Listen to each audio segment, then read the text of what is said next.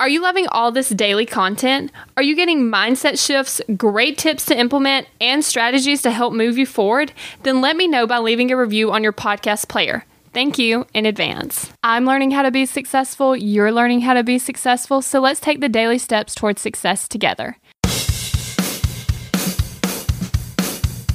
So, as I talked about before, I went on vacation and one of my friends actually came with me. And since we were leaving in the morning, she actually came over to stay at my house. Well, let me tell you, my room was kind of a mess. And I also had this other room that's attached to my room that has a lot of stuff that needed to be thrown away and cleaned up. But I could kind of just shut the door and avoid it. So that's kind of what I had been doing.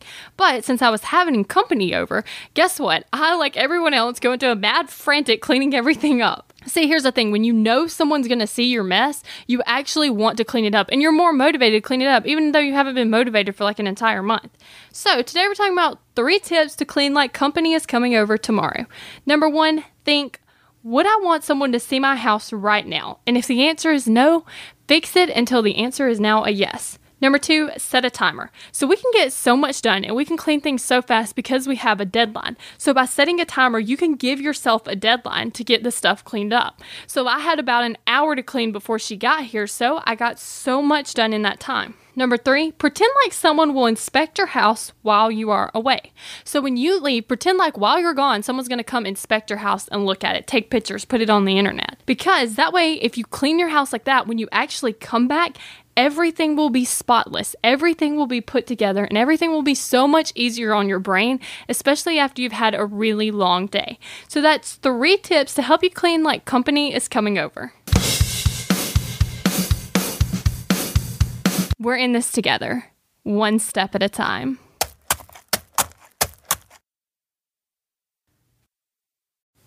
Have you found yourself Googling, How do I stop procrastinating? Here's the thing when you search that, I'm sure you found hundreds of tips, tricks, hacks, and strategies. In fact, I've shared several of them here on the podcast. The only thing is, did it work? Are you still procrastinating? If you are, then what you need isn't another hack.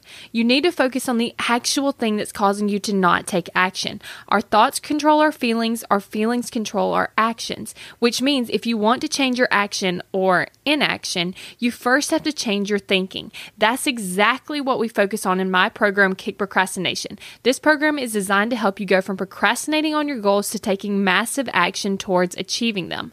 So go to kickprocrastination.com to sign up.